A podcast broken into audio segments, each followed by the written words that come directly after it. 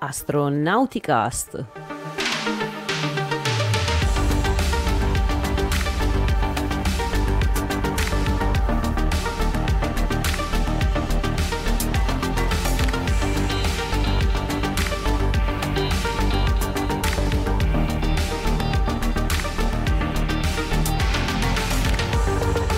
Astronauticast, stagione 17, episodio 12. Astronauticast è il podcast dell'associazione ISA, l'associazione italiana per l'astronautica e lo spazio.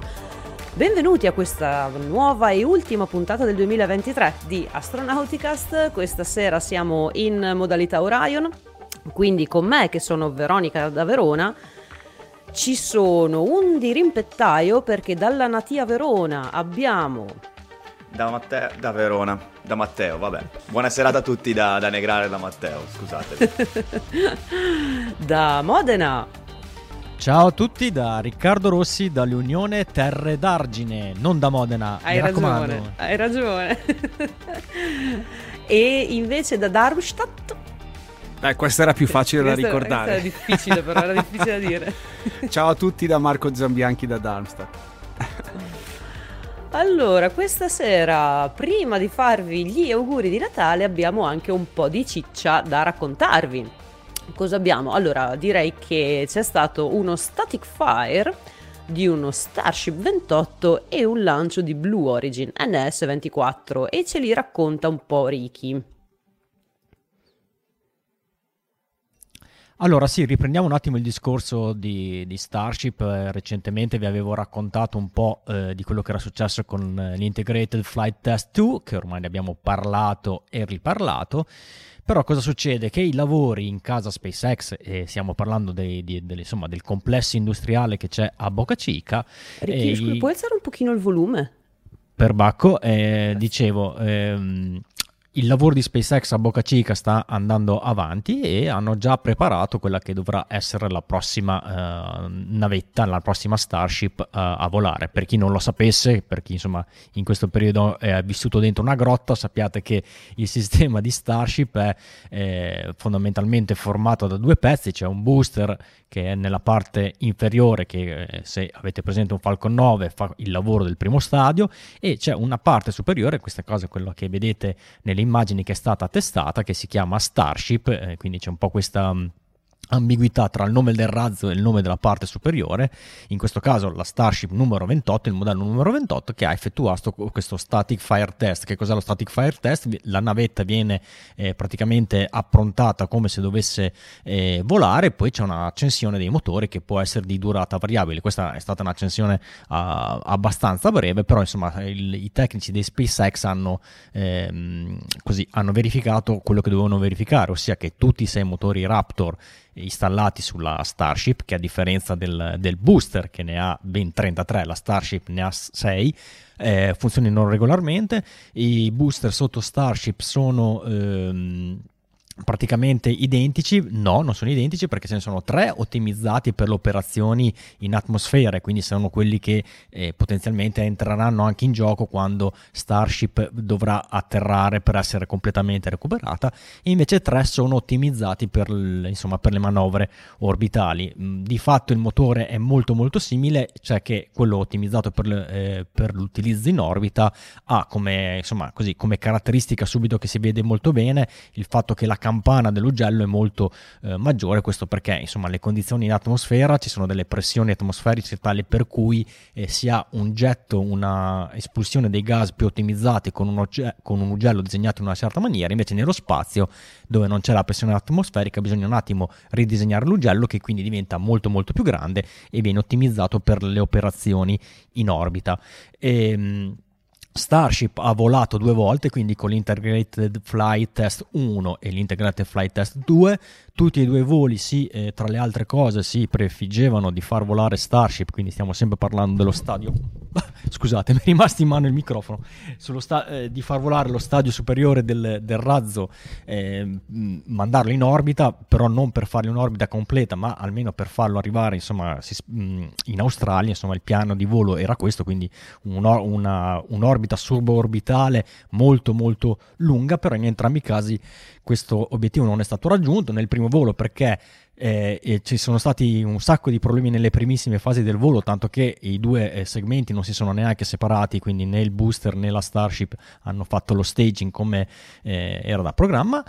Bene, tutto know-how, tutto, tutta conoscenza in più che eh, ha, ha, permesso a SpaceX dal volo di aprile, quindi quello, l'Integrated Flight Test 2 al volo di novembre, di fare tante migliorie, tanto che lo staging è avvenuto regolarmente, però anche in questo caso dopo circa 8 minuti di volo hanno dovuto terminare forzatamente il percorso di Starship perché qualcosa non è andato bene, quindi hanno dovuto far scoppiare sia il primo stadio, in effetti già da prima, ma anche Starship che sembrava che potesse continuare sul volo tranquillamente, ma eh, non è andato eh, a buon fine quando, vuol, quando, Elon Musk e SpaceX vogliono lanciare Starship, già il fatto che sono qua a fare dei, degli static fire eh, in tempi brevissimi, però è molto probabile che eh, succeda lo stesso iter che è successo per quello che è successo tra il volo numero 1 e il volo numero 2, cioè che indipendentemente dalla volontà di SpaceX ci sono tutta una serie di eh, giri burocratici che eh, vedono impegnati in prima linea la Federal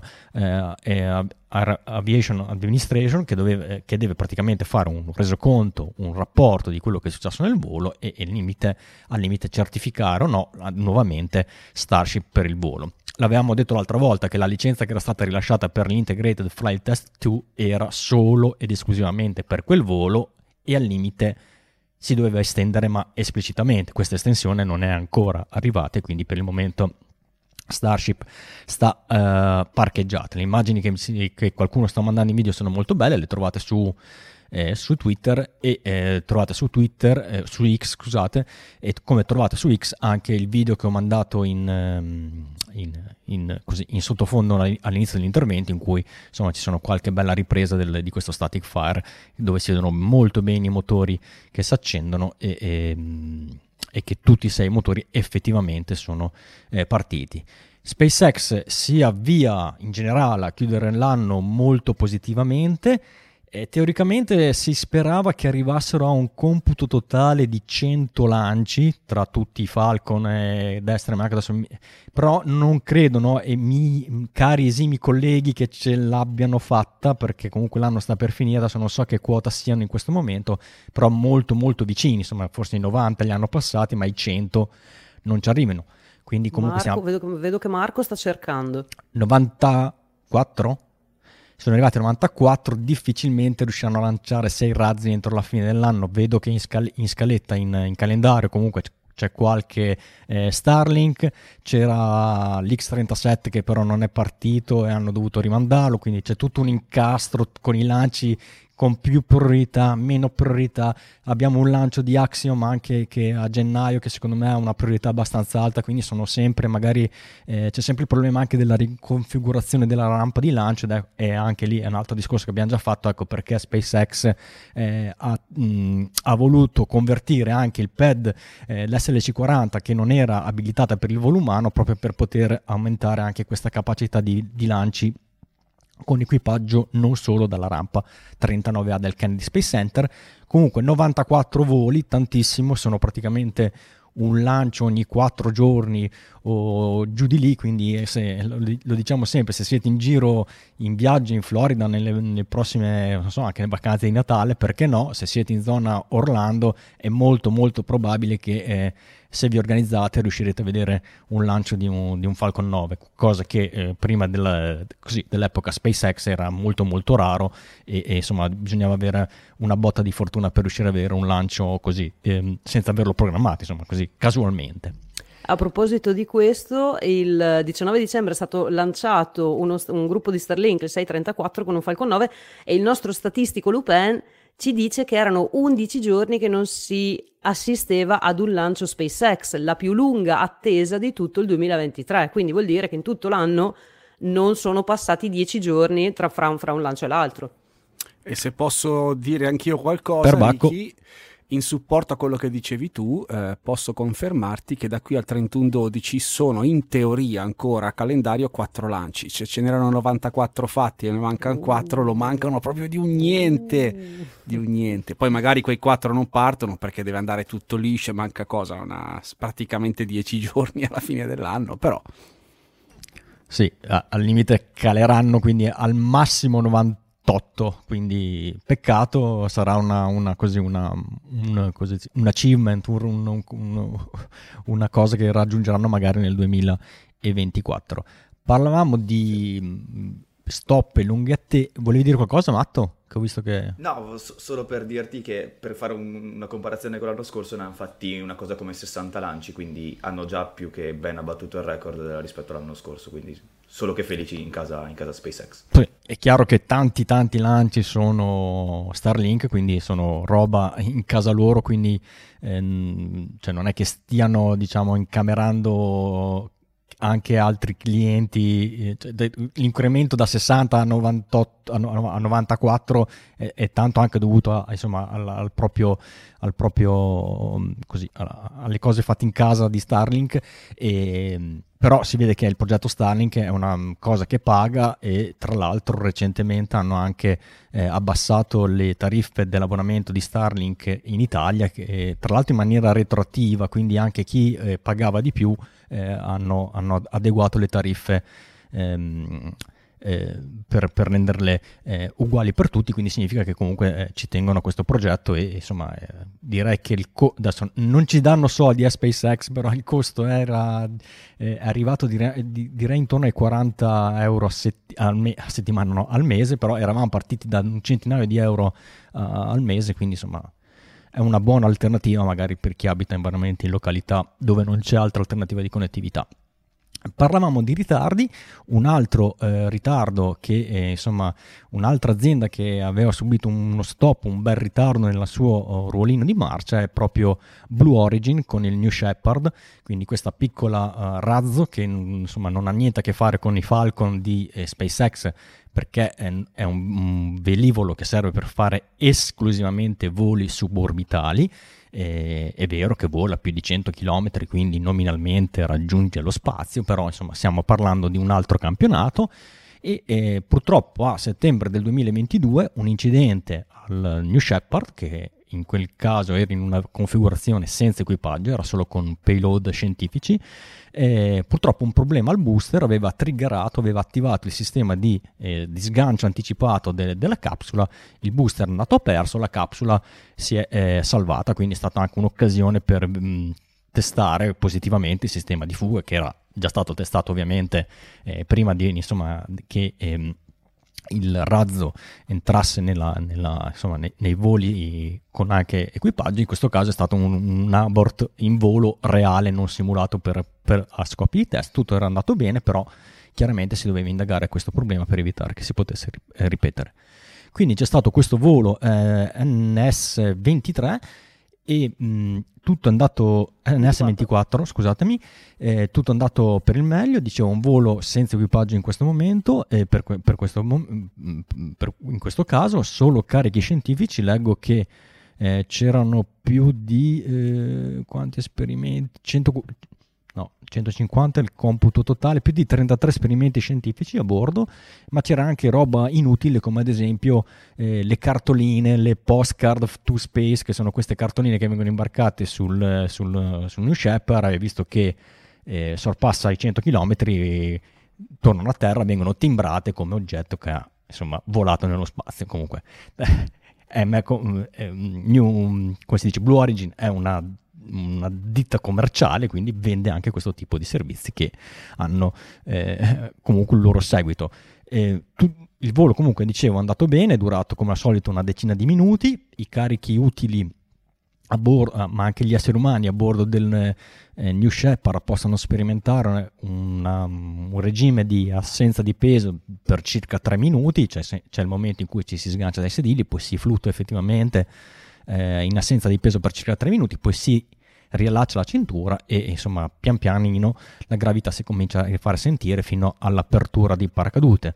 Eh, per chi ci sta vedendo in diretta mh, faccio vedere anche il video della parte finale in cui il booster, anche in questo caso stiamo parlando di un oggetto a due, a due stadi, il booster si sgancia dalla capsula che continua nella sua parabola a portare insomma, l'equipaggio o il carico utile eh, insomma in questa lunga parabola in cui si sperimenta la, l'assenza di peso, mentre il booster scende a tutta velocità e eh, con le sue zampette, proprio come un piccolo Falcon 9, eh, si atterra e viene recuperato per essere riutilizzato.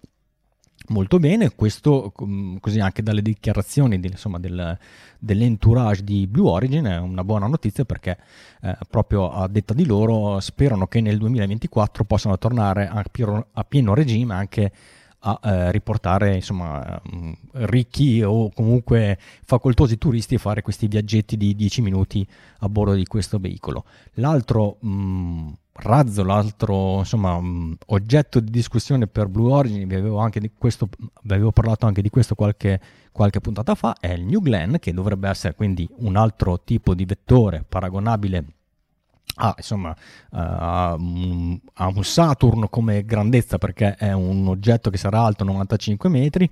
Abbiamo visto eh, per adesso solamente qualche pezzo eh, sparso in, in, nei vari stabilimenti, ma non è ancora stato assemblato. Pensate che all'inizio, dalle dichiarazioni di Jeff Bezos, eh, si sperava che il volo, il volo inaugurale eh, fosse nel 2020, adesso stiamo parlando di almeno agosto 2024, ma ripeto, abbiamo visto veramente poco, però diciamo che la cosa curiosa è che questo eh, razzo dovrebbe entrare nel suo volo eh, inaugurale, dovrebbe trasportare la sonda NASA Escapade. Escapade era una sonda che avrebbe dovuto volare insieme a Psyche e, e con obiettivo Marte. Si tratta di, due, di, una sonda che in realtà è formata da due sonde che eh, mettendosi in orbita marziana su due punti diversi eh, potrà mappare il campo eh, magnetico eh, di Marte in maniera più precisa di quello che è stato fatto fino ad ora.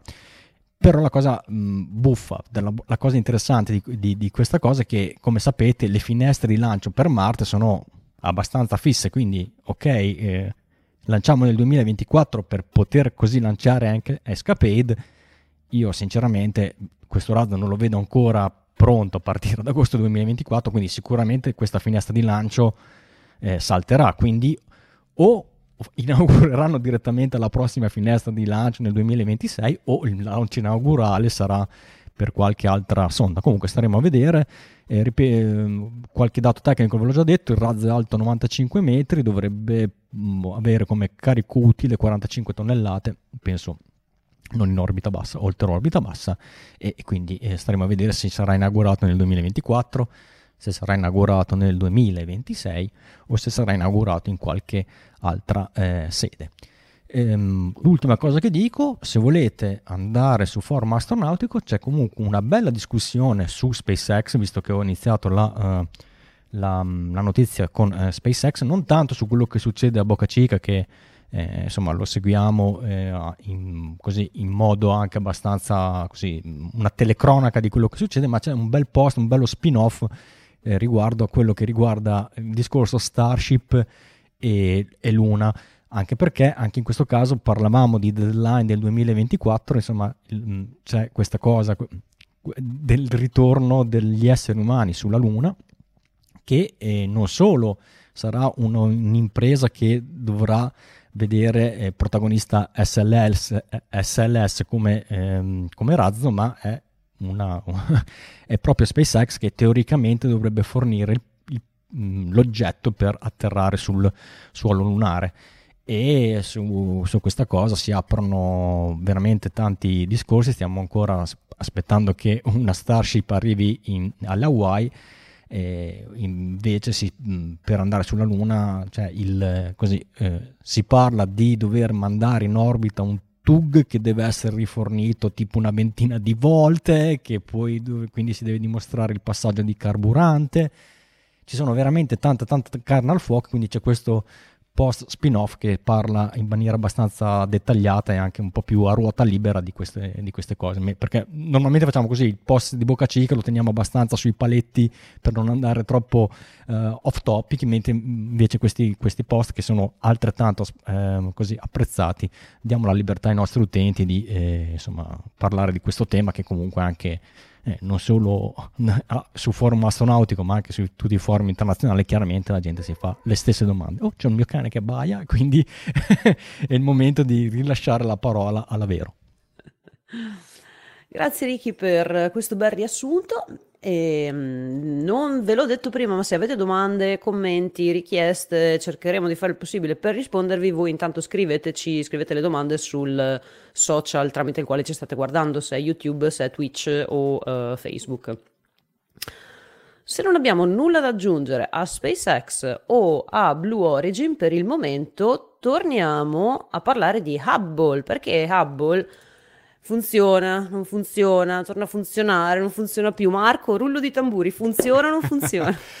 Allora, come una, un bravissimo autore del nostro blog Astronaut News ha scritto, tale Matteo, non so chi possa essere, eh, Matteo De Guidi, è tornato a funzionare. Non Matteo De Guidi, o forse anche sì, ma Hubble. Beh, allora, il telescopio spaziale Hubble non ha bisogno di presentazioni, credo che se ci state ascoltando sappiate assolutamente tutti di cosa si tratta. È il più longevo tra i telescopi eh, spaziali in questo momento operanti e eh, naturalmente è nell'interesse di tutti che continui a operare il più a lungo possibile o, o meglio tanto a lungo quanto le sue risorse hardware gli consentiranno di fare opera nella banda del visibile dell'infrarosso, quindi è come dire complementare rispetto al James Webb Space Telescope, è parecchio meno potente, ma non per questo ha avuto una, una vita effettivamente molto lunga, anche perché, eh, come dire, ha avuto delle iniezioni di siero di lunga vita più volte durante le missioni dello shuttle perché ha subito vari interventi a cuore aperto letteralmente durante i quali gli astronauti si sono alternati in attività extraveicolari particolarmente impegnative per, per cambiare alcune componenti interne del telescopio che è stato progettato in maniera um, estremamente lungimirante con dei sottosistemi modulari che possono essere estratti letteralmente come dei delle sorte di schede plugin eh, dotate di maniglioni per cui una volta aperte le, le porte di accesso al, al, fianco del telescopio si possono estrarre e naturalmente sostituire rimettendo al loro posto componenti ehm, aggiornate tecnologicamente o quando fu nel primo intervento addirittura gli, gli si, può, gli si eh, poté mettere gli occhiali quando venne infilata una sorta, viene sacrificato uno degli strumenti per mettere una lente correttiva eh, per sistemare il, par- il pasticcio che avevano fatto durante la fase di costruzione a terra. Lunghissima premessa per dire che ci sono poi altre parti che sono naturalmente soggette all'usura e una di queste parti sono i suoi giroscopi eh, Hubble è dotato di tre giroscopi e servono a, sostanzialmente a, a, misurare il rateo di rotazione attorno agli assi, in altre parole servono a capire quanto si è spostato e quanto velocemente si sposta il telescopio eh, quando si orienta verso l'oggetto celeste che deve essere osservato. Se tra di voi poi ci sono degli astrofili sapranno benissimo come quando si va nei campi o in montagna per eh, fotografare degli oggetti lontani e quindi la quantità di, di, fotoni che arriva sulla Terra, la luce che questi oggetti mandano verso la Terra è veramente molto piccola, come si fa a ottenere la fotografia? Si punta il telescopio nella maniera più precisa possibile verso quel tale oggetto e poi ci si affida alla precisione dei motori della montatura perché se per raccogliere molta luce dobbiamo fare uno scatto che dura letteralmente kilosecondi, cioè migliaia e migliaia di secondi, ore, beh ovviamente se il telescopio rimanesse fisso nel punto in cui lo avete messo all'inizio della vostra serata osservativa, otterreste una bella strisciata, il mosso come si chiama, no? nella lastra fotografica e non vedreste granché dell'oggetto che volevate fotografare, ma come dicevo ci si affida a questi motori passo passo estremamente precisi, se avete investito qualche millino nella vostra montatura tanto meglio, perché in questo modo il telescopio riesce a inseguire alla stessa velocità della rotazione terrestre sul suo asse il cielo e quindi a rimanere perfettamente o quasi allineato con l'oggetto che state fotografando. Questa stessa identica capacità ce l'ha Hubble e perché deve far fronte esattamente allo stesso problema. Eh, quello di rimanere puntato con precisione verso l'oggetto e i suoi giroscopi gli consentono di puntare a un oggetto dello spessore del diametro di un capello umano posto a un chilometro e mezzo di distanza circa. La NASA, se leggete il documento che Matteo ha giustamente linkato, parla di un miglio, ma non stiamo qua proprio a spaccare spaccare il capello. Il capello è protagonista di, di questo punto, di questo, eh, di questo mm, movimento di Hubble.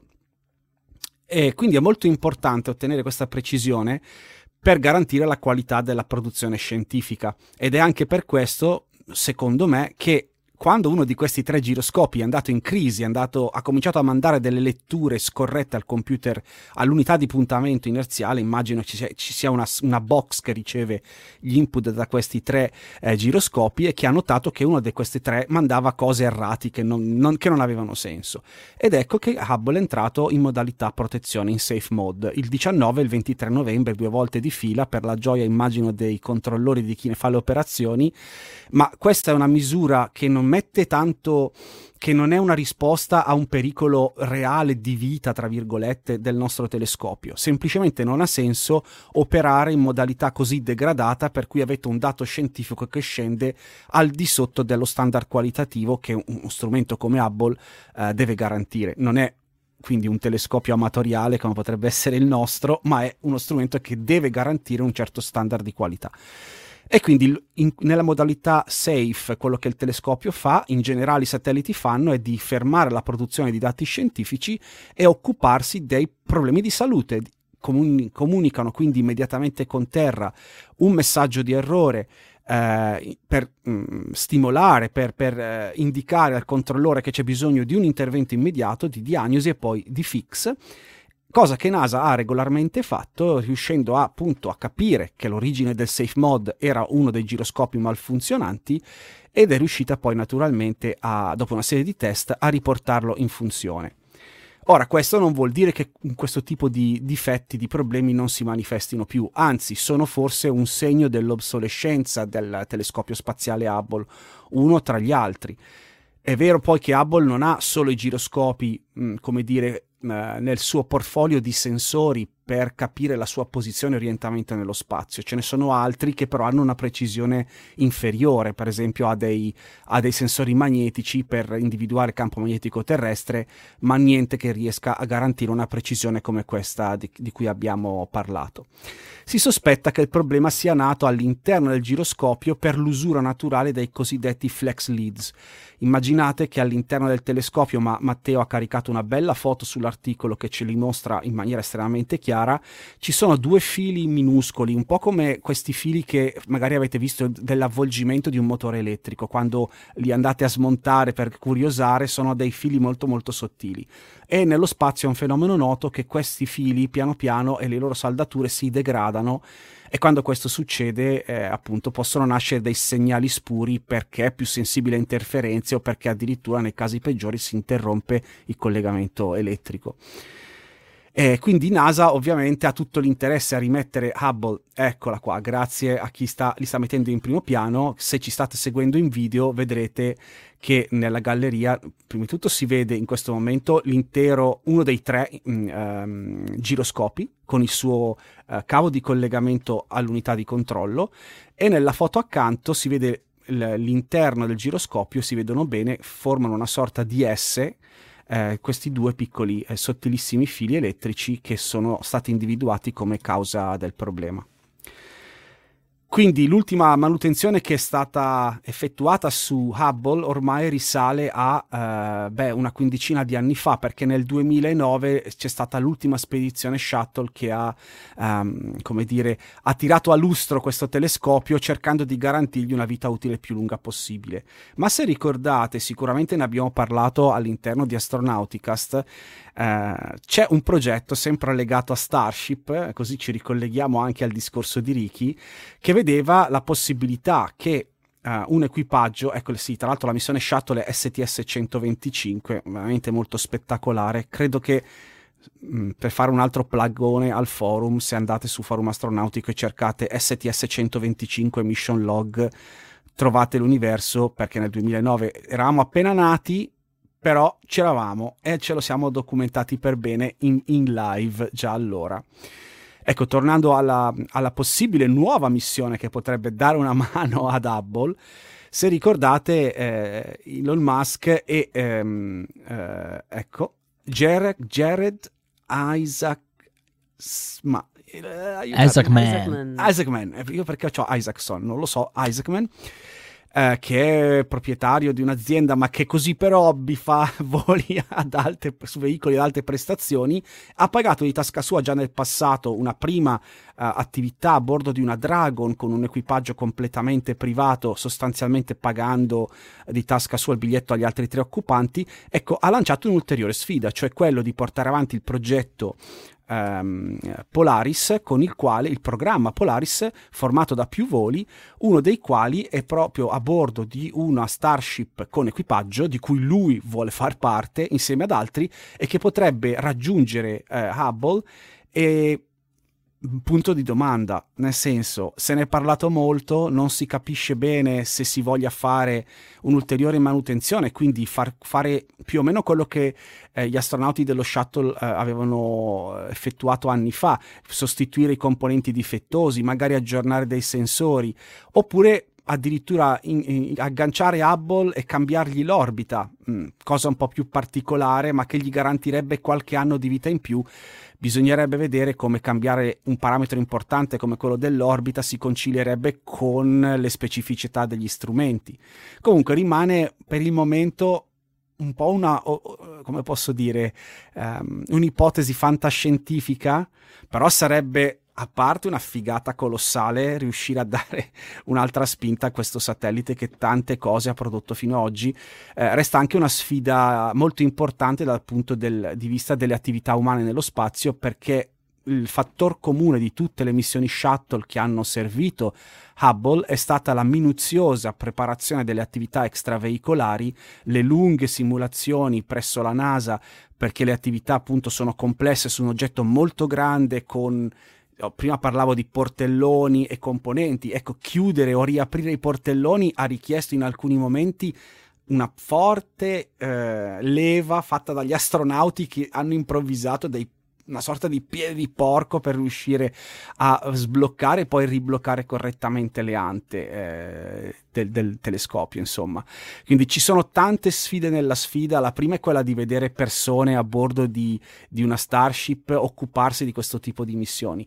La seconda è quella di avere queste persone preparate adeguatamente e la terza di avere a disposizione sulla Terra quei ricambi che sinceramente non saprei dirvi se esistono ad oggi eh, ma che appunto avendo un equipaggio e un mezzo spaziale per arrivarci, poi che ci facciamo con questo Hubble? Gli cambiamo solo orbita o non lo tocchiamo per niente dalla sua orbita, ma ci limitiamo ad aggiornare l'hardware? Tante domande interessanti e fa parte di quel futuro entusiasmante che se eh, Elon Musk e la sua azienda riusciranno a tagliare il traguardo con, con, Starship, ecco un mezzo del genere ci potrebbe garantire anche a costi relativamente bassi rispetto a a quella che era una missione dello shuttle. Matto, tu che hai scritto l'articolo, volevi aggiung- vuoi aggiungere qualcosa? Eh, allora, eh, mi sentite? Adesso sì. sì. sì, sì. Ok, eh, no, solo una cosa che ho trovato molto interessante nell'articolo è NASA dice che vuole usare eh, Hubble per tutto questo decennio, quindi fino al 2030, eh, in collaborazione con tanti altri osservatori tipo James Webb, piuttosto che Nancy Grace Roman che verrà lanciato nel 2028, eh, collaborazioni con altri telescopi del, dell'ESA o di, di, altre agenzie, ma anche nel, 2000, nel decennio successivo, quindi nel 2000 e, dal 2030 al 2040. E effettivamente se fosse così sarebbe innanzitutto segno che il design di Hubble è veramente eh, robusto eh, ma anche che la, tutte le operazioni di preservazione del, del, degli strumenti, delle, di, di, motori, dei giroscopi sono state effettuate con, uh, con, con, con particolare dovizia. Ecco. E una cosa che non, non so se Marco ha detto, eh, Hubble comunque può operare con un solo giroscopio.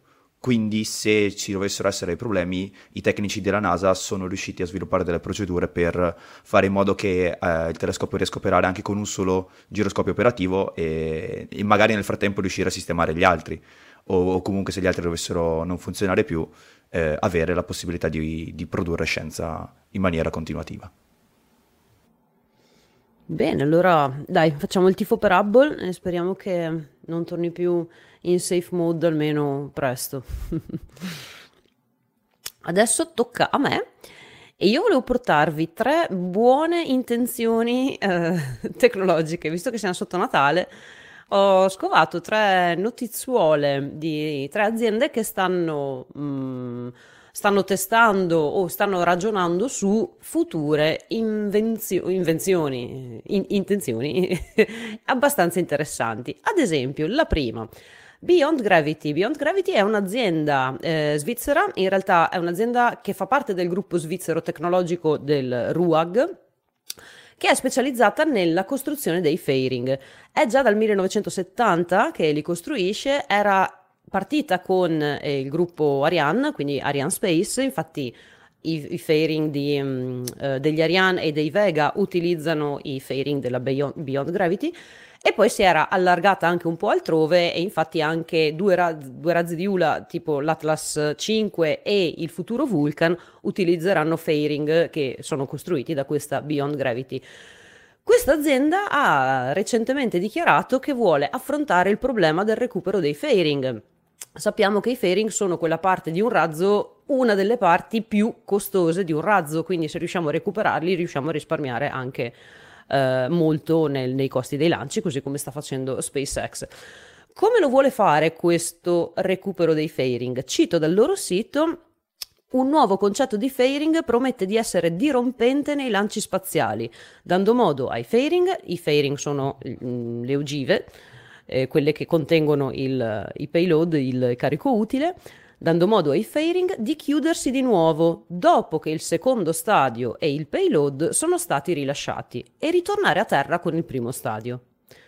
Quindi qui leggiamo un ritorno a terra del primo stadio e quindi prima vogliamo vedere un razzo recuperabile e, e, europeo, tendenzialmente europeo, però questa azienda comunque si espande anche all'estero. Io lo leggo più nell'ottica Ariane Space, però magari anche un razzo, europeo, un razzo non europeo e comunque oltre al Falcon 9. Quindi, primo punto, ved- cerchiamo un razzo eh, o costruiamo un razzo che sia riutilizzabile e che rientri a terra. Secondo punto, qui parlano di eh, dopo che il secondo stadio e il payload sono stati rilasciati. Quindi questi fairing sono agganciati al primo stadio e inglobano il secondo stadio e il relativo payload. Effettivamente, quando eh, vediamo i lanci dei Falcon 9, vediamo che l'accensione del secondo stadio e il rilascio del fairing avvengono nel giro di pochi secondi uno dall'altro. Scusate, ho questi ciuffi che mi fanno un po' di prurito sulla faccia.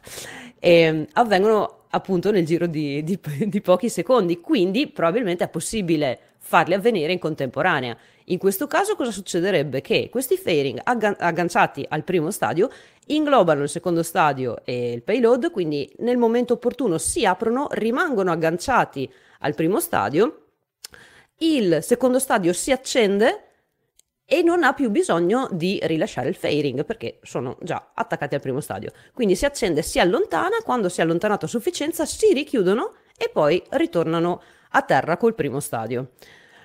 Ora loro parlano di utilizzarli prima con dei lanciatori di medio, mh, mm, lanciatori medi e poi lanciatori pesanti. Vedremo cosa succederà. La Beyond Gravity non è nuova, ha questo eh, ragionamento su come riutilizzare i fairing. Nel 2020 eh, ESA li aveva chiamati in causa per fare uno studio, una verifica se fosse possibile, in che modo mh, mm, potesse essere possibile recuperare dei fairing. Però il loro concetto all'epoca seguiva molto l'idea di SpaceX, quindi recuperarli una volta sganciati e quindi recuperarli o dal mare o via aria e, e seguiva questa idea, insomma. Quest'anno, a luglio di quest'anno, un eh, giornalista di settore ha chiesto loro come sta andando quell'idea, quel progetto, e loro hanno risposto che non c'è il business al momento per dei fairing recuperabili cosa che però in futuro vedremo potrebbe cambiare. Al momento in realtà il business c'è, perché se guardiamo SpaceX lo, lo, lo fa di continuo e quindi vabbè. Comunque, se in futuro cambierà, sarà davvero interessante vedere questo tipo di fairing e soprattutto capire in che modo la loro apertura eh, e chiusura no, non interferisce con le vibrazioni e con tutto il resto, non interferisce sulla traiettoria poi di rientro di un futuro eventuale um, razzo recuperabile. Ma tu volevi dire qualcosa? Posso... Sì, eh, sì, non so quando hanno iniziato a svilupparla. Ha... C'è una data di... De... dell'inizio dello sviluppo di questo tipo di fairing? O... No, si Perché... parla solo dell'annuncio che vogliono farla, non so altro. Ok, Se no, perché posso... c'era ah, Neu... Neutron che mm. aveva un design simile, Bravo, se non sbaglio. Esatto, sì. Ah, sì, ah. sì, sì, volevo entrare anch'io a gamba tesa su quella cosa lì. e, beh, Bravo, se vuoi andare a Marco, vai pure. No, c'era anche una cosa ancora più vecchia del Neutron, però adesso, adesso si devono scatenare gli storici, ci volevano un Apollo su sta cosa. Io ho un vago ricordo che uno dei primissimi voli sperimentali dell'Apollo, 4 o il 6, una roba così, e solo quello, se vi ricordate l'adattatore tra il terzo stadio e il modulo di, comand- di servizio della navetta Apollo, si era quello che fa la piramidina, insomma.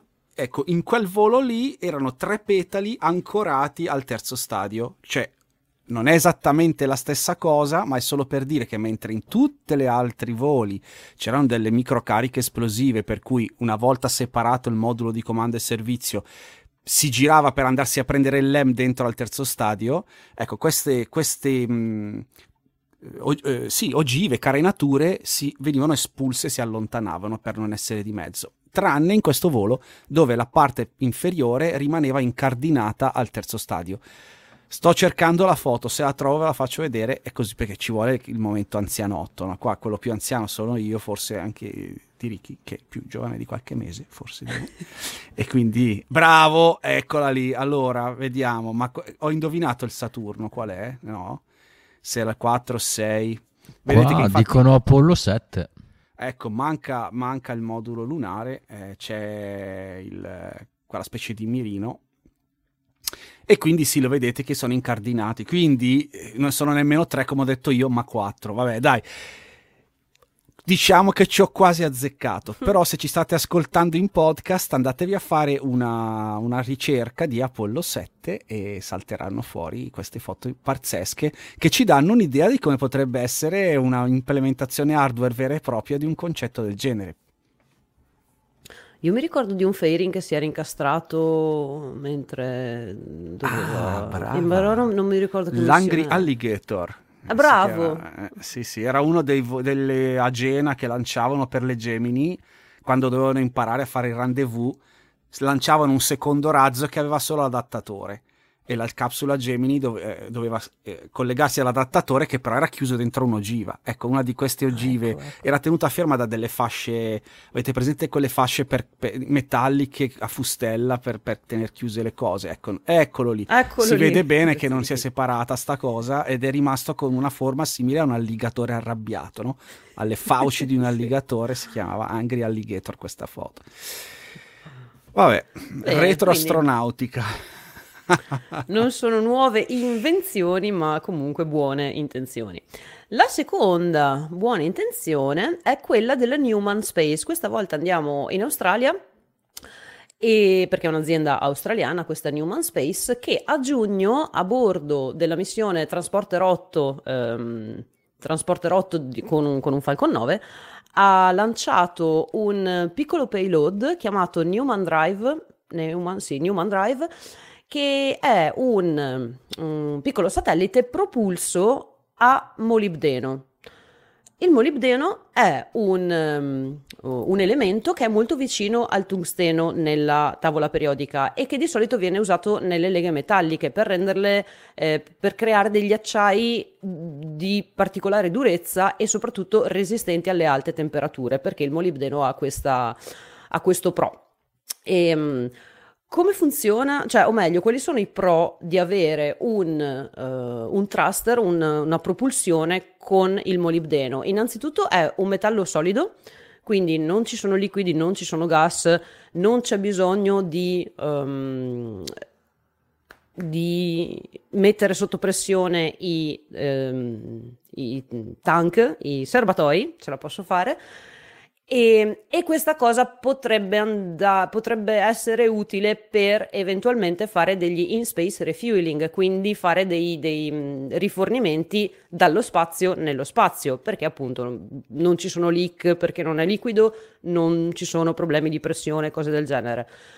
È un elemento inerte, eh, è sicuro, quindi appunto non è tossico, è facile da trasportare e da stoccare facile da maneggiare, non ci sono problemi di ehm, recuperarlo perché è prodotto a livello industriale anche per appunto eh, operazioni, per attività insomma di tutti i giorni, industriali di tutti i giorni e, e storicamente non è un, non è un elemento soggetto a grossi sbalzi di, di fluttuazioni del prezzo.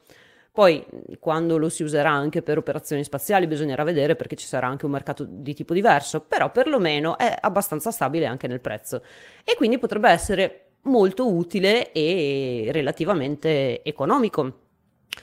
I test fatti a giugno hanno validato questo tipo di tecnologia, quindi la Newman Space è diventata la prima azienda ad utilizzare il molibdeno come pro- propellente nello spazio um, con questi test ha già imparato qualche lezione, qualche lesson learned e eh, l'anno prossimo ha intenzione di creare una, la nuova generazione di propulsori a molibdeno.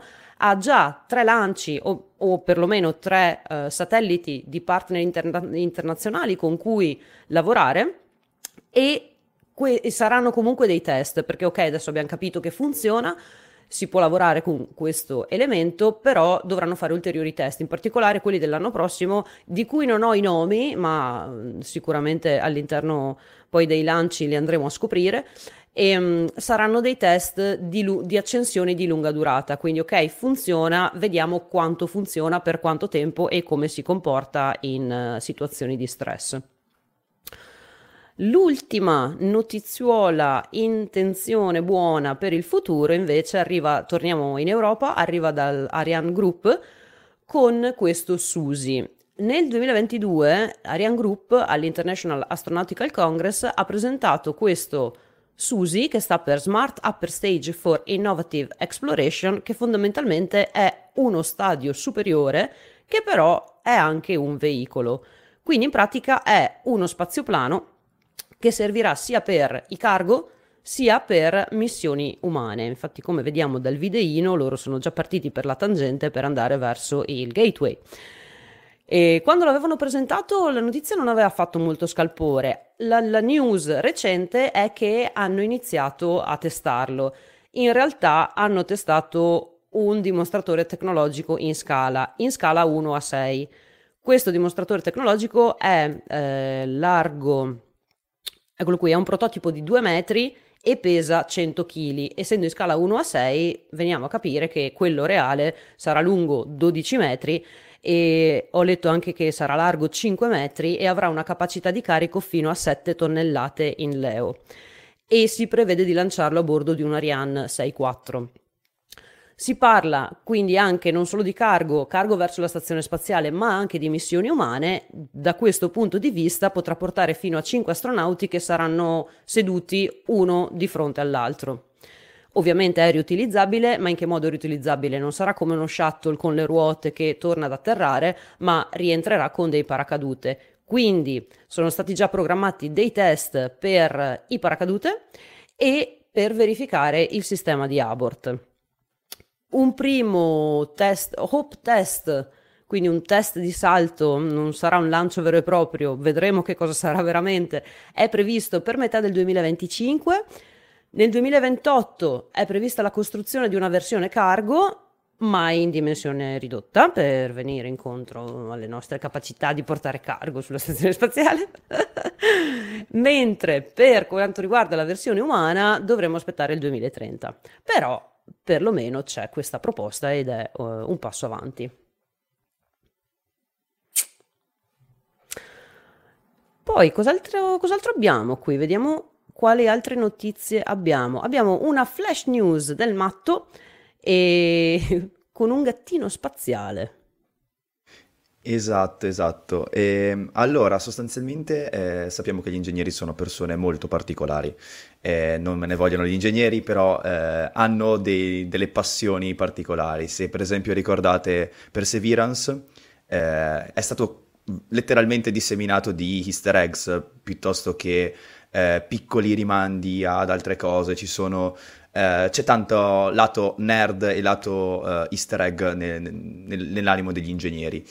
E, e niente, eh, sappiamo che Subpsyche, ehm, che è la sonda che è stata lanciata il 13 di ottobre di, di di, del 2023 per andare a esplorare l'omonimo asteroide, di cui Vero ci ha parlato un bel po' nelle sconta- puntate scorse del podcast, eh, ci sono, vabbè, tutta, a parte tutta la suite di, di strumenti scientifici, c'è anche il cosiddetto DSOC, cioè il Deep Space Optical uh, Communicator eh, Communication. Eh, è un esperimento eh, che è gestito da NASA che mira a migliorare la eh, trasmissione dei dati eh, in ambito spaziale. Sappiamo che per esempio ehm, la, la, trasmissione dei dati a, oggigiorno avviene tramite l'utilizzo delle, delle, onde radio, della banda radio e che consente eh, una trasmissione dei dati ad una velocità non elevatissima. E o meglio, la velocità di trasmissione dei dati, fisicamente i segnali viaggiano tutti alla velocità della luce, che viaggino con una telecomunicazione in banda radio o in banda eh, laser. Però eh, quello che cambia è la, la tra- velocità di trasmissione dei dati. E, ehm, e, niente, quindi questo Deep Space Optical Communication uh, Experiment è stato montato su, su Psyche e, eh, ed è in corso di utilizzo da, da parte degli ingegneri. Eh, ci sono state diverse sessioni di test eh, da quando la, la, sonda è stata lanciata e, e, mandavano sostanzialmente all'inizio semplicemente dei dati casuali. E, il, primo, il, primo, esperimento è stato effettuato nel, il 14 di novembre, quindi un mese circa dopo il lancio. Eh, è stato poi effettuato un'altra sessione il 4 di dicembre e, ehm, e poi varie, nei, nei, giorni successivi ne sono state effettuate altre. Tutte sono state effettuate con una uh, velocità di trasmissione dei dati sempre crescente. E quella del 4 dicembre e quella dei giorni successivi sono passate da 62,5 megabit per secondo a 100 e poi a 267. Per chi si chiese, chiedesse, stesse chiedendo che cosa rappresentano questi numeri, 267 megabit per secondo è la velocità eh, più o meno di quella che abbiamo i, di internet, eh, se non vivete in zone remote come la mia, eh, quando, quando, scaricate dei file da internet. E, ehm, durante tutte queste sessioni di test, come dicevo, NASA eh, produceva semplicemente dei dati casuali, dei, dei bit da inviare, e, ehm, di test e poi venivano ricevuti a terra. Hanno intro- prodotto in totale 1,3 terabit di data e anche qua per darvi un'idea, eh, durante questi praticamente due settimane, tre settimane di test, eh, sono stati prodotti 1,3 terabit di data, mentre durante la missione Magellano, eh, sempre della NASA, eh, diretta verso Venere, in quattro anni di missione, cioè l'intera durata della missione de- della sonda, erano stati scaricati 1,2 terabit di dati. Questo significa che eh, più andiamo avanti nel tempo, più eh, i dati eh, prodotti dalle, dalle, sonde diventano sempre di più e, e quindi abbiamo anche bisogno di un sistema veloce per scaricare per scaricare i dati. E, ehm, e niente, solo che gli ingegneri appunto eh, hanno questo lato un po', un po', particolare e hanno deciso di eh, a un certo punto di fare un test, non dico quello finale, quello definitivo, però comunque di eh, cambiare un po', si erano stancati di questi 1 e 0 che arrivavano e, e, hanno deciso di caricare il video di un gattino. Eh, il gattino si chiama eh, Taters, eh, se non sbaglio, e, ed è un gattino che esiste realmente, adesso per chi ci sta seguendo in video lo, lo riesce a vedere, eh, è un gattino che insegue un laser, anche appunto per rimando del sistema di comunicazione che utilizza il, il DSOC, e, um, è un gattino di uno degli, degli ingegneri di NASA e, e, in sovraimpressione a questo video, su un video che dura circa 15 secondi, ehm, sono, sono presenti altre informazioni, per esempio eh, il battito cardiaco di, di, del gattino, eh, la posizione di Psyche, la, la, l'evoluzione dell'orbita di Psyche e tanti altri dati come per esempio il bit rate di, eh, di trasmissione. E, ehm, e, niente, era un video appunto divertente di test solamente per far vedere che cosa sono, quali sono le potenzialità. E per dirvi, ehm, il, ehm, il DSOC ha, cons- ha, spedito questi dati uh, in, impiegando solamente 101 secondi, ok? Il, il, segnale ha impiegato 101 secondi per raggiungere la Terra e, e inviando i dati ad un, ad, un, ad un ratio di 267 megabit per secondo. Eh, sul comunicato di NASA che trovate nelle note dell'episodio eh, viene citata una cosa che è molto particolare. Eh, il segnale che viaggiava eh, da oltre 80 milioni di chilometri ehm, e da 31 milioni di chilometri, che giusto per darvi un'idea è 80 volte la distanza della Terra dalla Luna, ehm, o della Luna dalla Terra, vedetela come, come volete, eh, il segnale ha impiegato meno tempo a fare questa distanza che effettivamente poi essere ricevuto a, al, Mount, eh, al, Mount, Palomar, se non sbaglio, che è dove erano inviati, grazie a Ricky del, del check, ehm, dove venivano ricevuti i dati e poi sono stati inviati al JPL. Eh, il JPL li ha ricevuti tramite la connessione internet classica, quella che utilizziamo tutti i giorni, e ci ha messo più tempo, diceva NASA, a fare questo tragitto eh, Mount Palomar JPL che Psyche Mount Palomar. E, e, niente, ecco, quindi piccola, era un piccolo fun fact, un, un piccolo easter egg che hanno, che hanno, messo questi ingegneri e eh, l'obiettivo, a parte far divertire un po' il, il team in, in ricezione, era anche testare queste, questa, te- questa, nuova tecnologia di, di, trasmissione dati per avere una maggior eh, capacità di inviare più dati nello stesso tempo in, in futuro. Ci dovrebbero essere altre... Dimmi pure Ricky.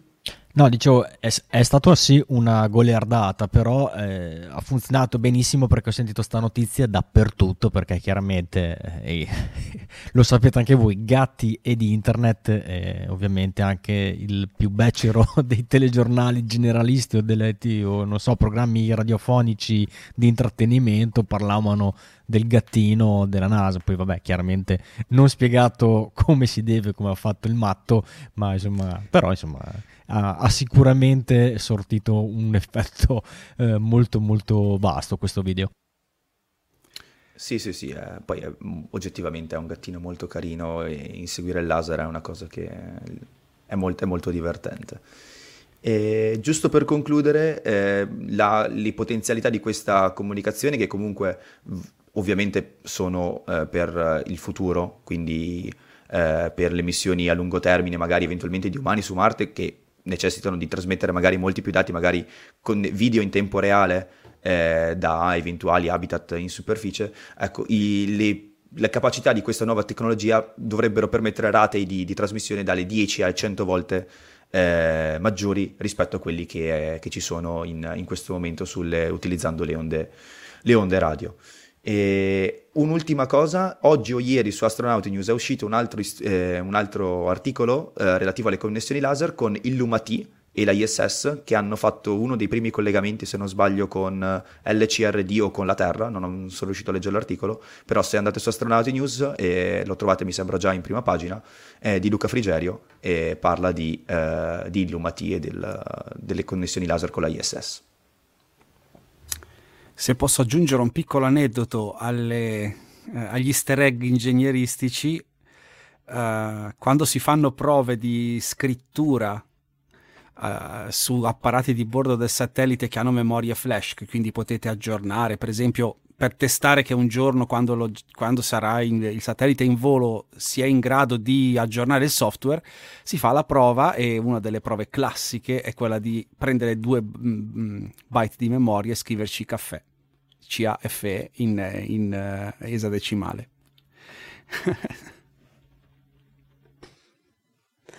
Sappiamo l'origine Bene. del perché del caffè? Scusa, vero? O... Cioè c'è un motivo?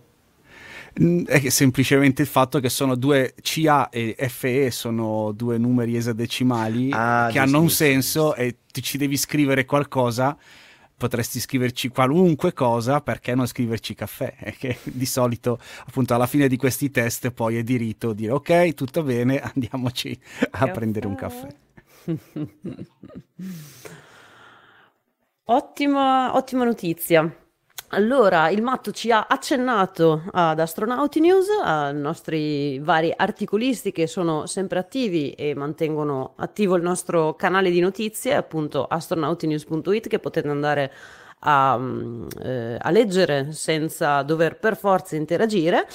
Se invece volete interagire con noi o anche semplicemente solo leggere o lurcare, potete venire su Forum Astronautico, l'abbiamo nominato più e più volte perché effettivamente è la base di partenza di tutte le, le nostre informazioni, perché lì siamo in tanti e quindi c'è chi becca questa notizia e la posta lì, poi c'è chi commenta sotto, poi c'è chi si, si interessa, magari ne trova un'altra, quindi Forum Astronautico è proprio eh, il top se volete essere aggiornati all'ultimo a, all'ultimo evento.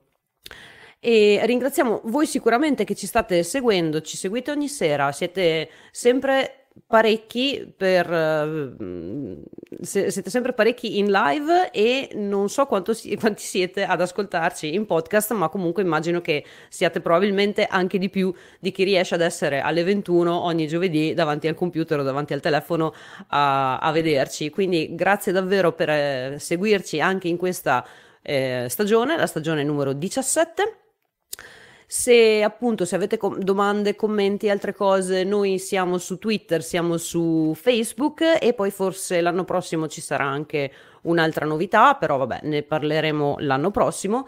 Se vi piace particolarmente poi quello che facciamo, abbiamo anche un um, un bottoncino per darci delle donazioni. Eh, molto, mh, mm, cioè, questo periodo è molto. Vi facciamo anche noi lo sconto di Natale perché con la donazione, con una donazione di un anno che sono 15 euro, se voi ci donate 15 euro, sapete che vi arriva la tessera annuale.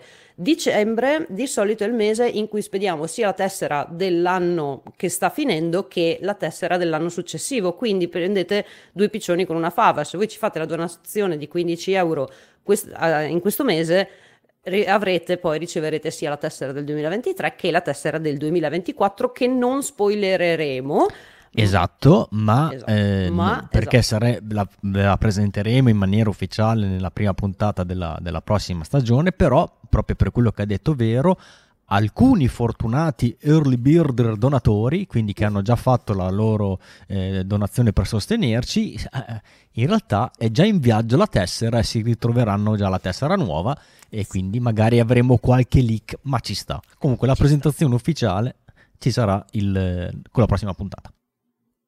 Esatto, nel caso voleste postare la foto sui social, magari fatelo a gennaio, oppure insomma, vedete voi, comunque l'hashtag da usare. No, è... vabbè, potete farlo, non sono così, eh, eh, così perentorio, però sappiate che siete fortunati. L'hashtag è Tesserisa. Tesserisa.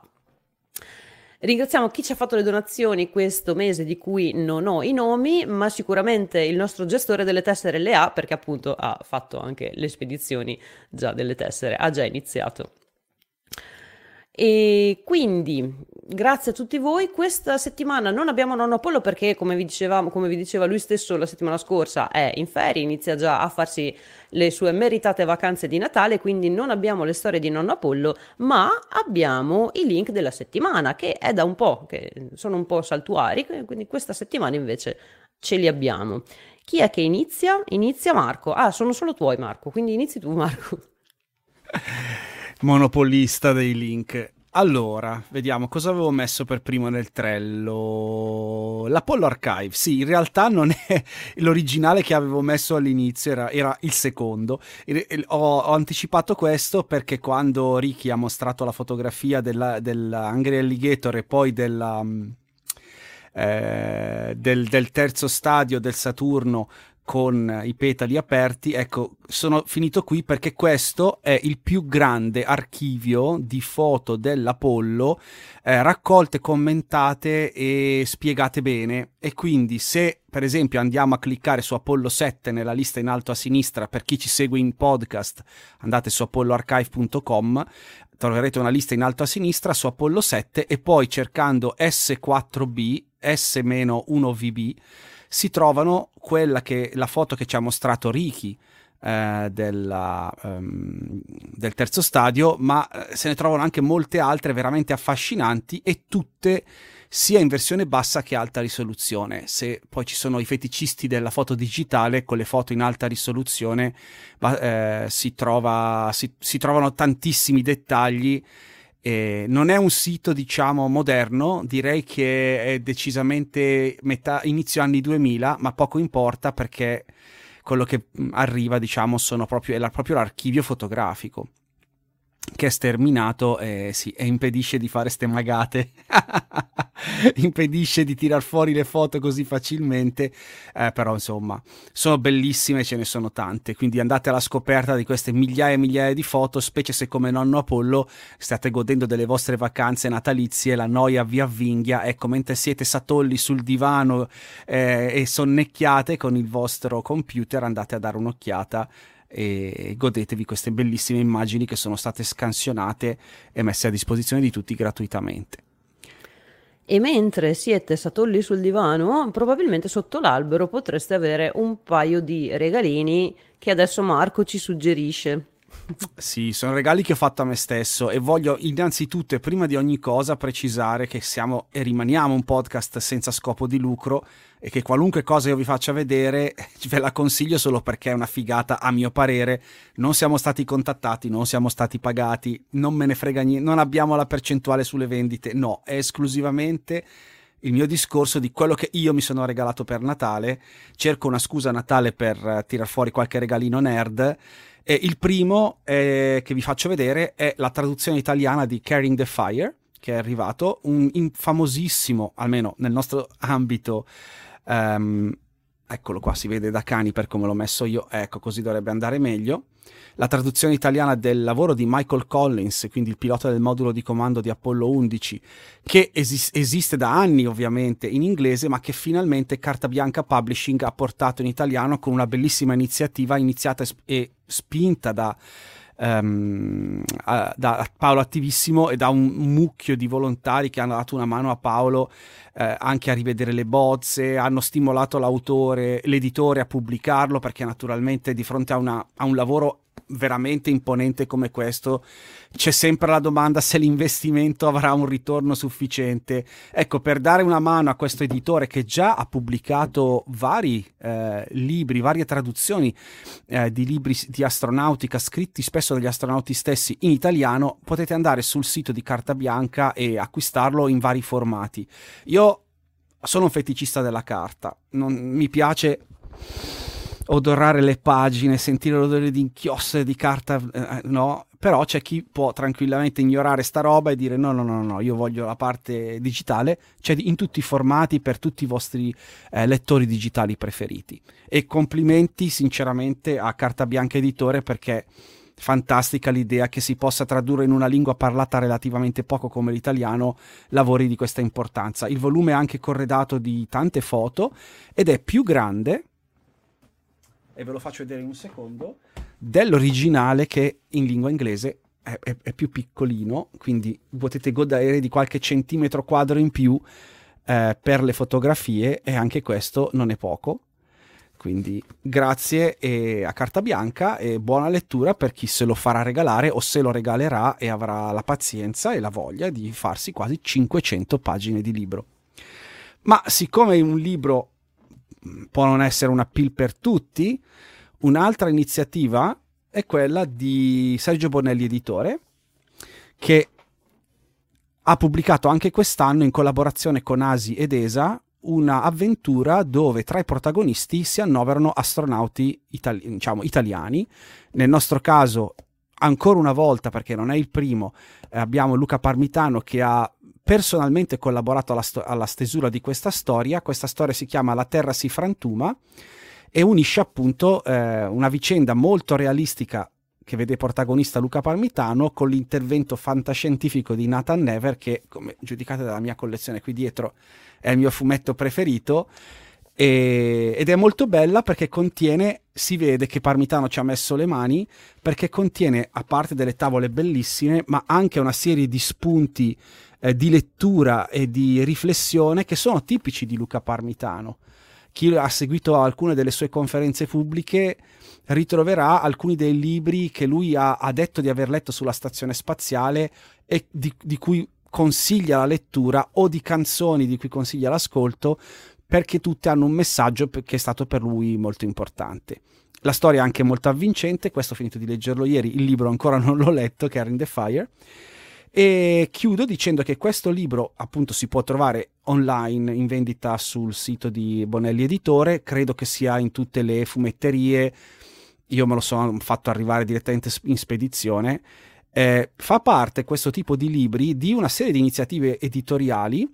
E vi faccio vedere l'altro mini regalo che mi sono fatto che è l'edizione limitata di un altro di questi fumetti che era uscito anche in versione rilegata che è appunto uscito due anni fa questo e che ancora una volta vedeva è stata la prima avventura di eh, di Parmitano a bordo, eh, scusate, eh, a bordo di un fumetto e questo ha la particolarità di essere a colori, quindi anche molto, molto bello, molto collezionabile. E va bene, ribadisco, non abbiamo mm, nessun tipo di contributo, ma insomma, credo che possiamo dire che molti dei nostri ascoltatori siano anche appassionati di fantascienza. Quindi fatevi questo regalo, spero vi possa piacere, o fatevelo fare, ancora, più, ancora meglio. Sì, dicevamo anche oggi che nelle puntate scorse abbiamo parlato di timeline nella versione diciamo spazio, eh, anche quello è un gioco che vero ho avuto modo di giocarci, non quello spaziale ma in altre ambientazioni che, che è molto bello, quindi conoscendo il gioco ci siamo permessi di, eh, di, di, pubblicizzare questo che è effettivamente nel nostro ambito, però insomma né Asi né Asmode ci ha, ci ha pagato per fare questa, per questa, questa segnalazione. Da sempre quello che vi segnaliamo, ad esempio anche i Lego eh, a tema spaziale li abbiamo sempre sponsorizzati perché siamo noi stessi che li compriamo e siamo entusiasti e questo è esattamente la stessa cosa per, per i libri e, e quant'altro. È vero. Allora, prima di salutarvi, intanto andiamo a vedere qualche volo interessante che è avvenuto questa settimana, Matto? Esatto, sì, vi faccio in verità un recap anche della settimana scorsa, visto che non c'ero, è molto, molto fast. Nelle ultime due settimane abbiamo avuto 11 lanci, di cui 10 orbitali e uno suborbitale, quello suborbitale, quello che vi ha detto Ricky prima, NS24, il ritorno al volo dopo l'anomalia di agosto 2022. Due soli lanci Starlink, che come dicevamo anche qua è stato un po' particolare per abituati ai, ai ratei di lancio soliti. E una cosa di cui non abbiamo parlato, eh, ma c'erano tante cose da dire, è il ritorno al volo dell'Electron. Eh, per chi ha seguito Electron a settembre eh, c'è stato un uh, fallimento. Non ho ancora capito bene cosa, se andate sul forum astronautico dopo questa puntata trovate il, uh, il report finale dell'investigazione eh, allegato durante una conference call finanziaria di Rocket Lab. Comunque c'era stato un problema a, all'Electron che falli- era fallito il lancio e il satellite Acadia di Capella e non era riuscito a essere stato immesso in orbita. È tornato al volo, tutto, tutto ok, nessun, nessun problema. E l'ultima cosa da segnalare, a parte due lanci eh, di Roscosmos eh, di satelliti militari, eh, c'è stato il primo volo di fatto di Juque 2, eh, il, un razzo eh, a metano, dovrebbe essere il primo razzo a metano lanciato da, eh, nella storia, il primo razzo orbitale eh, a metano della storia, che ha portato eff- effettivamente il primo, volo, il primo, carico pagante eh, di, in orbita. Ecco. tutti gli altri due, gli, i due voli precedenti erano stati invece voli di, di test. Eh, lato ISS nulla da segnalare, eh, c'è stata sull'altra stazione spaziale che abbiamo in orbita, cioè la Chinese Space Station, cioè quella dei, dei cinesi, una EVA di 7 ore e mezza effettuata oggi per eh, riparare uno dei pannelli solari che era stato da- danneggiato da dei micrometeoriti. E sulla ISS, come dicevo, non ho sentito nulla, ho avuto anche una settimana piena, quindi se ho dimenticato qualcosa segnalatemelo voi. E a terra, dimmi vero? No, no, Ah, ok. E a terra invece nulla da, di particolare se non un test abortito di Ariane 6, eh, di cui, mini spoiler, dovrebbe uscire a breve un articolo di Astronauti News. E quindi troverete tutto aggiornato o domani o dopodomani, penso domani, articolo Scritto di Marco chi? Carrara. Ah, sa. ok. no, no, no, io non ho avuto tempo se pensavi a me. E quindi niente, questo è un brevissimo e super fast recap delle due settimane, delle settimane scorse. Ah, una cosa che ho notato adesso, eh, è stato lanciato il, lo spazio plano cinese. Eh, quindi è partito prima lo spazio plano cinese di, dell'X-37, spazio plano cinese che comunque aveva già volato nei, negli anni scorsi, e così come l'X-37. E forse avvolto ancora più dal mistero questo spazio plano perché non si sa effettivamente quasi nulla. Ah, si scopre che è atterrato quando è già atterrato da un bel po'. Basta tutto qua. Sulla stazione spaziale, Ricky l'aveva accennato la settimana scorsa, mi sembra, la questione della SSTV, no? Non l'avevi accennato? Che in pratica... No, no, l'avevo accennato dicendo ah. ah non sarà come l- eh, la prima sessione che era di mai 75, quindi una roba solo russa che se va non va non frega niente a nessuno. Questo invece saranno tre giorni in cui sono coinvolti tutto il mondo e Aris ha pubblicizzato. Eh, non ha funzionato. Non ha funzionato. ho visto un tweet di Aris che appunto ha detto già, cioè se ne sono accorti, non ha funzionato, adesso cercano di rimettere ah, in... addirittura no, c'è stata anche Laura O'Hara che è a bordo che dicevano sì che erano in contatto con quelli, insomma, col team di terra che si occupa di, di quella radio, stavano cercando di metterla a posto, ma non, evidentemente non ci sono riusciti perché nonostante questa sessione cioè, sarebbe durata sabato, domenica, lunedì, martedì, eh, non è stata inviata alcuna immagine, quindi sarà per la prossima. Però, come dicono sempre eh, i nostri amici di Aris, durante anche i semplici contatti Aris, che comunque l'attività eh, radioamatoriale con la ISS è sperimentale, quindi come ogni esperimento a volte può non andare a buon fine, eh, a volte capita, quindi aspettiamo la prossima occasione ma la prossima occasione dovrebbe arrivare presto perché appunto hanno anche scritto che speriamo di riuscire a fare, cioè la faranno il prima possibile, appena mettono a posto la questione fanno un'altra sessione, quindi ui, non vediamo l'ora.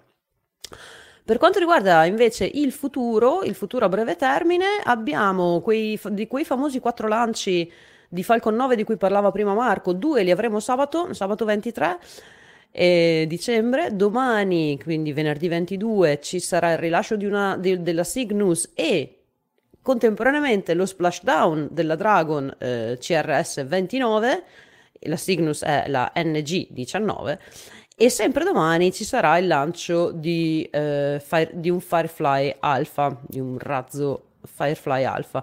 Poi in realtà la settimana prossima c'è poco niente se non il lancio del Falcon Heavy, forse il lancio del Falcon Heavy, quello con a bordo appunto il, um, il X37B, um, è previsto attualmente per il 29 di dicembre giorno in cui anche Parker Solar Probe sarà al perielio.